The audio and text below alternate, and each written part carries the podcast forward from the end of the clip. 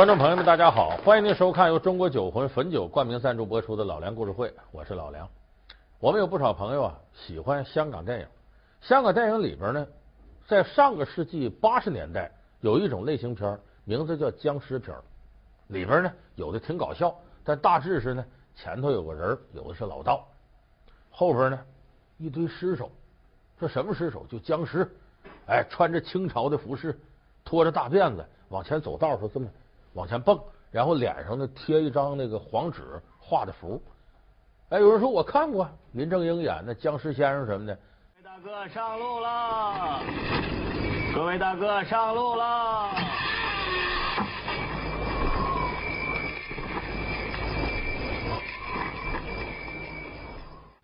这个在现实当中有原型。这什么原型呢？就是今天我们要给大家说的湘西赶尸。神秘莫测的湘西，诡异离奇的赶尸，尸体为何会自己走路？赶尸匠为何有如此法力？赶尸，这令人毛骨悚然的一幕，究竟是神灵庇佑，还是故弄玄虚？湘西赶尸啊！现在是没有了。早年间，就建国前，呃，清朝末年的时候，有人呢就在湘西这个地方走路，尤其晚间走路，你就能看着呢，前头有一个人，也看着神神秘秘的，有戴草帽，有戴青布帽的，拿着这边一个小九阴锣，这边拿一个摄魂铃，哐啷哐啷哐，弄出点动静来。后头呢，有的是一个，有的俩，有的仨，晃晃悠悠的尸体。跟着他走，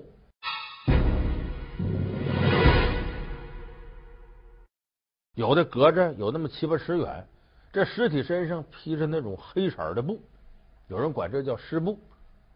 哎，这个现象管它叫赶尸。那么这个赶尸到底是怎么回事呢？咱们现在很多人想起这个，哎呀，瘆得慌，害怕，说怎么这尸体人死了能跟这人往前走？他真有法术不成吗？咱们今儿就给大伙儿好好揭揭秘，这个赶尸是怎么回事？那么其实说赶尸它不准确，应该叫领尸。前面的不是在后头拿鞭子，这叫赶；在头里他走，尸体跟着他，这叫领尸。那么好多的奥妙呢，往往就出现在这个领尸这个人身上。他这个就是前头拿摄魂铃，为什么摄魂铃呢？呃，把让行人赶紧躲开。我们这玩意儿怪吓人的啊！再也让狗赶紧躲开，别上来乱咬一气啊！再一个往前走的时候呢，所有人都回避了。他后头要是一个尸首，孤零零；有两三个以上，搁草绳拴着，每个隔个七八尺。然后这些尸体呢，脸上这呢，就额头这块，往往都贴一张黄纸。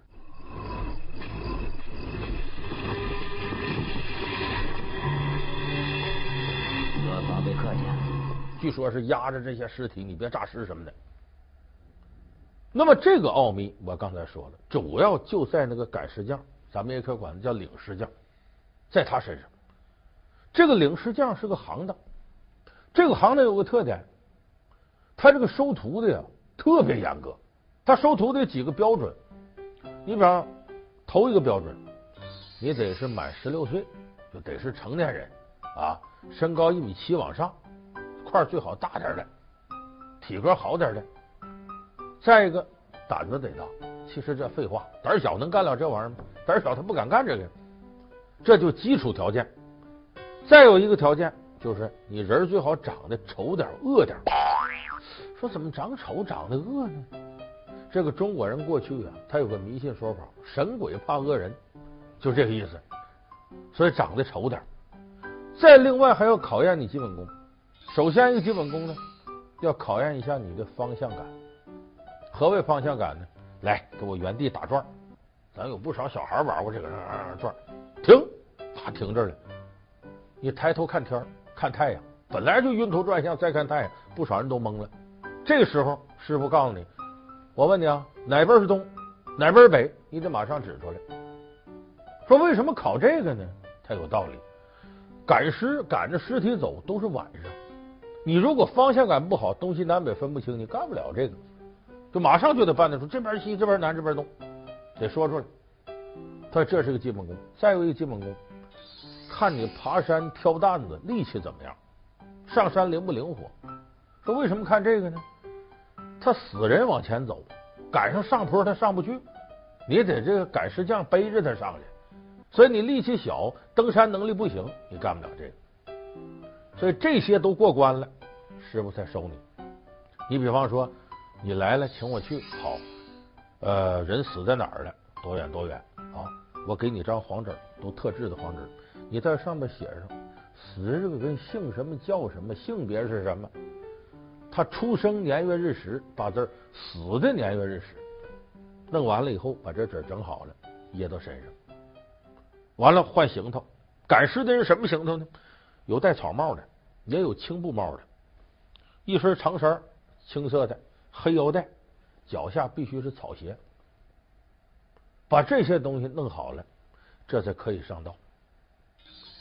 而且这个上道的时候呢，你先得溜溜活，溜什么活？你自己的功夫到没到呢？说赶尸匠练什么功呢？徒弟跟师傅练这几样功：站立功，就是你怎么让尸体能站住？他人死了，啪嚓倒下来，让他能站起来。再一个行走功，不仅站起来能迈腿往前走。最后拐弯功不仅能往前走，他见道知道拐弯，还有的那就细了，什么哑狗功？为什么叫哑狗功呢？狗出来咬这尸体，这尸体没反抗能力啊，你得想法让狗躲开，别叫，一叫容易把尸首精诈尸了。这都他们这行里的事儿啊。还有什么还魂功？说你这个尸体本身呢，三魂七魄有些没走呢，你把那魂给他勾出来，他有劲儿往前走。所以在这行里要练这么多这个那个。有人说：“这听你今天说这个东西怪神的，怎么别的地方没有？哎，天底下只有湘西有赶尸这回事湘西哪儿？湖南西边，靠近四川东边、贵州东南这一带，只有这个地方，他有赶尸这说。他为什么只有这地方有，别的地方没有呢？哎，这很有意思，因为这个地方的风俗不一样。首先一个呢，只有这个地方有赶尸客栈。”这赶尸客栈呢，其实就是两三间茅房、茅草屋。你进来，人住在这儿。说那尸体搁哪儿呢？哎，这不大门开着吗？两个大门常年开着，这个店不关门，始终门开着。门开着，这不门一拉进来，后边不有个空档吗？这个地方说白了，就跟咱把什么这大竹竿子往那一放似的，一具一具尸首在这排上，就搁到这儿。要赶上下雨天，才挪到屋里边。平常就这么搁在外头，所以这赶尸客栈，有时候赶尸客栈这个门总开着，他不怕人偷吗？废话，你敢去吗？让你偷，小偷不敢去，根本就这个地方。所以他这个两边这是非常神秘的地带，所以只有湘西有赶尸客栈，这是一个原因。第二个呢，这个地方老百姓信这个，一听着啷啷啷啷摄魂铃。就是赶尸的摇铃，就知道干两件事。第一个，咱别看啊，看完了这东西闹眼睛，躲着。第二个，把自个儿家狗拴好了，弄回来，不能让狗在外面乱喊乱叫，怕把尸首惊炸尸了。说这个地方有这风俗，老百姓也信这个。第三个呢，你这赶尸的崇山峻岭啊，来回走啊，经过多少个村落？咱们北方的村子，很多朋友去过，知道村子中间有道。你琢磨琢磨，这村子里的人能不能允许你个赶尸匠领一群死人从村里走？多晦气！不干。只有湘西的村子，他的道不在村子里，在村子边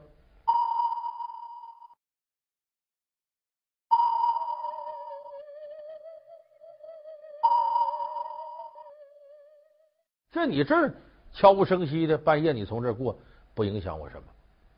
所以这是湘西独特的地貌，才造成了。这个地方有这个职业，别人没有。有的观众朋友说：“你说半天了，这玩意儿到底怎么回事啊？他为什么在这个地方能有这么长时间，由来已久了呢？”据说啊，怎么产生的这行呢？咱们都知道，中华民族上古时期有几场著名的战争，其中有一场呢是蚩尤大战黄帝。相传几千年前，苗族的祖先蚩尤率兵在黄河边与黄帝部落对阵厮杀。直至尸横遍野，血流成河。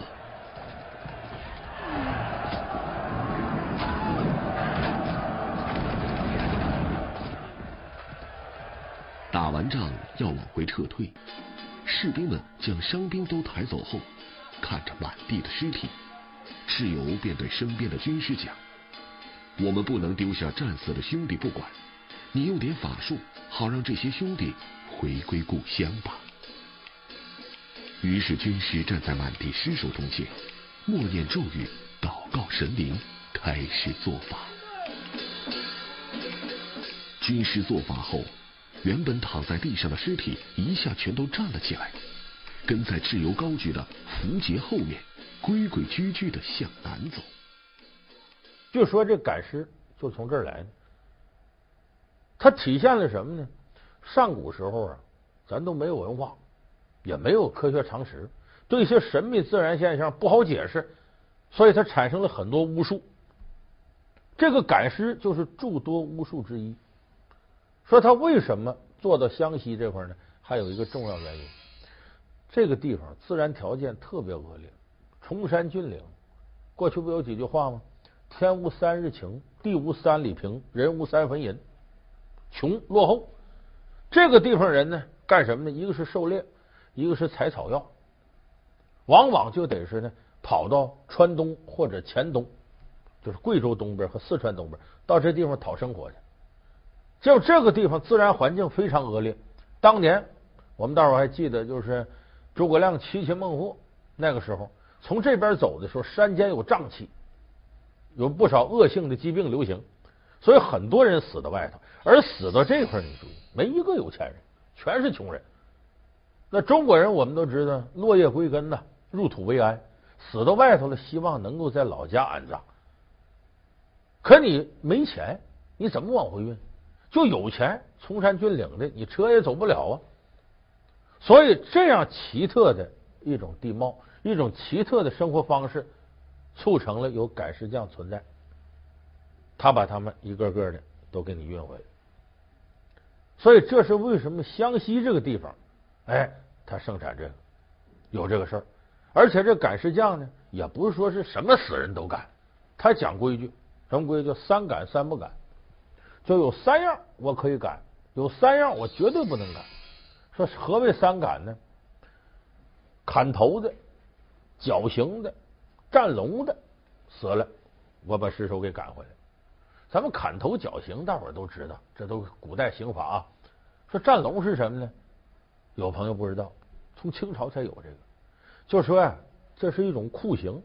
咱们看到那囚笼吧，上面一个窟窿眼人脑袋说伸过去卡到脖子这儿。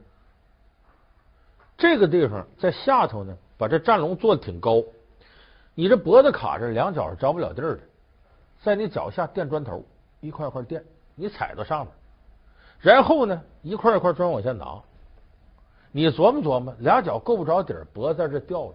这是何等的酷刑！一点点把砖给你往下拿，看你能撑多长时间。往往人就被折磨致死，这叫战龙死的。他为什么说战龙的、砍头的、绞刑的，他可以赶呢？这是赶尸行一个规矩，就说这样的人呢，他死的不服气，他被人给弄死的，他冤气大，冤气大，他这个魂好往出勾，他也有劲儿，赶尸省劲儿。说这叫三敢，三不敢是什么呢？三不敢这更有意思，病死的不能干。你这个投河上吊抹脖子自杀的不敢，再一个雷打火烧的不敢。为啥呢？病死的他认为这个人要病死啊，那鬼魂早被阎王爷勾走了。你赶尸再厉害，能跟阎王爷较劲吗？人那边档案都写上你了，工作调转都完成了，你能别这个劲吗？所以病死的不敢。说怎么这个投河上吊抹脖子喝药的这个不敢呢？因为这样的，这是有替死鬼的。咱都知道掉到水里淹死那水鬼，水鬼三年一拖上。你这个人淹死了，那个水鬼去死的拖上回来。所以这样的呢，这个人死了，人家有一个替代他的，他把你勾走了。结果你要赶尸，你把他赶回来，正赶人那两边交接呢。人正在那这边签护照，那边弄文书呢。哎，你把他给拉走了，人家要拖生的，生不了了，这不耽误阎王爷工作调动的事吗？所以一样不敢得罪阎王爷，二不敢，三不敢呢，雷打火烧的不敢。说天打五雷轰，雷劈的，这该死的，这个人就该魂飞魄散，咱不能干这缺德事不给他赶尸。说火烧的呢，人烧的破破烂烂，肢体不全，这个人也没法赶，对赶尸来说难度太大，所以他这个病死的、自杀的、最后雷打火烧的，三不敢。神秘莫测的湘西，诡异离奇的赶尸，尸体为何会自己走路？赶尸匠为何有如此法力？赶尸，这令人毛骨悚然的一幕，究竟是神灵庇佑，还是故弄玄虚？老梁故事会为您讲述神秘的赶尸匠。好，欢迎您回到由中国酒魂汾酒冠名赞助播出的老梁故事会，我是老梁。那么说到这儿，咱们就得说了，这到底怎么回事？死人真能站起走道吗？揭开这个谜底呀，咱们还得感谢我英勇的人民解放军。这是一九五零年的一个事儿。五零年的时候，有两个解放军就在这个深山老林一带巡逻，防止土匪的探子互相之间通生气儿。结果在山里巡逻的时候。就碰到了赶尸的，前头这个赶尸匠啊，拿着小铃，草帽遮着脸，你也看不清。后头呢，总共有三具尸首，隔着七八尺远晃悠悠跟他走。当时呢，这两个解放军战士是北方人，他没见过这个，开始也挺害怕。后来想，害怕归害怕，咱们是干革命的，你别说这是个奸细坐探，把咱们的信息都汇报给土匪去了。这样吧。咱跟踪一下子，万一顺藤摸瓜找出土匪的情报机构，不挺好吗？就这么着，他们俩人跟他走，在后边跟踪。但是这跟踪技巧很高，这一道上他也没发现。结果他俩跟踪的时候，解放军战士很能吃苦，一口水不喝，这么跟着十来个小时。哎，奇了怪了，前头这个赶尸的和这尸体这一道，尤其那赶尸匠也一口水没喝。说这是这真有点邪性的啊！这时候。天擦黑的时候，到了个客栈，这个客栈就啥都接了，你给钱我就接。哎，前面这赶尸匠进去跟老板交涉交涉，把尸体晃晃啷赶进来了。哎，真就住到一个屋里了。这解放军站，你看我看你，咱不能半途而废呀，得跟呐。他俩进去跟老板说，我们也住宿。就这么要了哪间房呢？就是赶尸人住那个对面的屋，要了这屋。晚上躺下来，他就听对面没动静啊，有偶有动静就正常的，你听着吃饭呢，或者点灯啊，这动静，俩人就琢磨，咱们跟到现在没发现什么有价值的。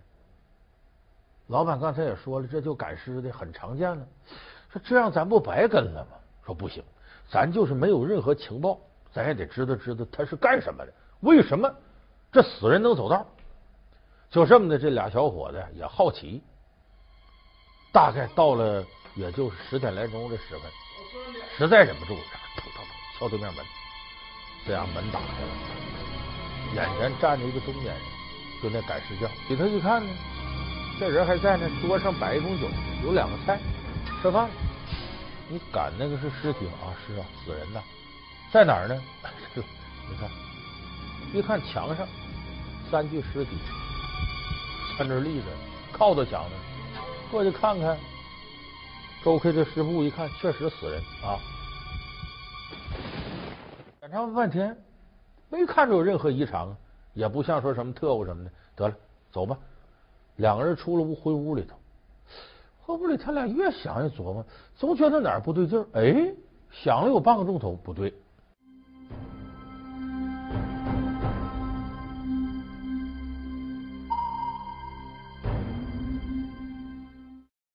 哪儿不对呢？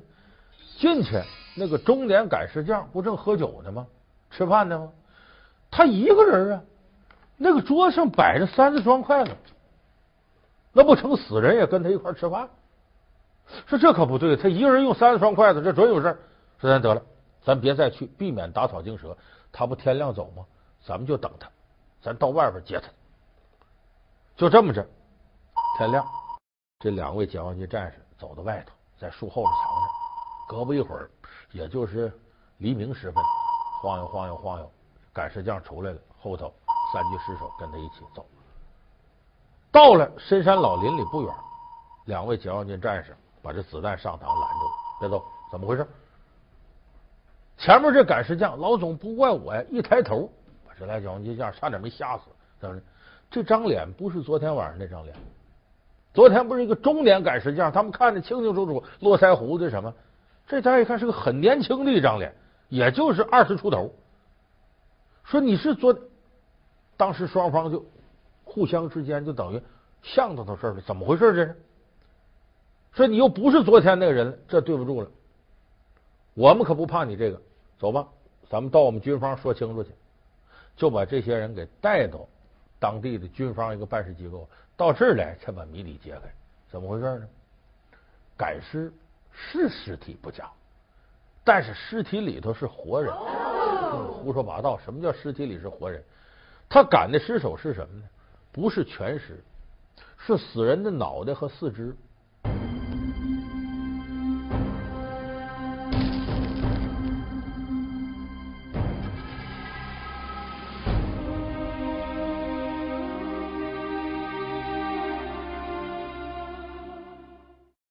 有的把内脏掏出去，就现在用防腐做木乃伊，过去不也那样吗？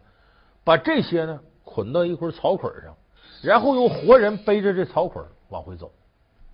就实际上这一趟一个赶尸匠仨尸体是四个活人带三具尸体，晃晃悠晃晃悠往回走，所以他知道躲汽车吗？所以到这儿这湘西赶尸谜底才揭开，就是人大老远把尸体运回来，你们笨琢磨琢磨，崇山峻岭一走走个把月的，你就整个尸体这一道能不烂吗？赶尸匠接赶尸的活一般都赶秋冬两季，就是防着春夏两季尸体容易烂。即使这样，这一道也保不齐腐烂。那怎么弄呢？就是那种做木乃伊方式，内脏掏空，里边搁上草药，脑袋四肢给你防腐。当然，这套系统呢，我们都说湘西这块以苗族为主，咱们很多朋友都知道苗医苗药很灵验。所以到这儿，这是算把湘西赶尸这个谜底揭开了。说他前面怎么这功那功，那都是唬人的。他为的是呢，让你不敢探问他这行的机密。你怕他？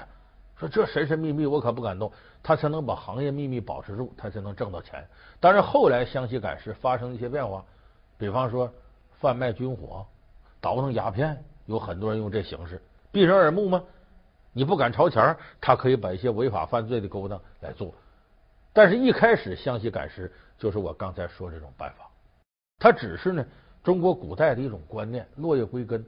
这么些年在外边干活。死在他乡不好，怎么着我也得回来安葬。它反映了中国古代的哎一种宿命式的死亡观，所以才有了湘西赶尸这个非常神秘的行当。现在一解密，它既不神秘也不可怕，都是穷人没有办法琢磨出来的这种生存方式。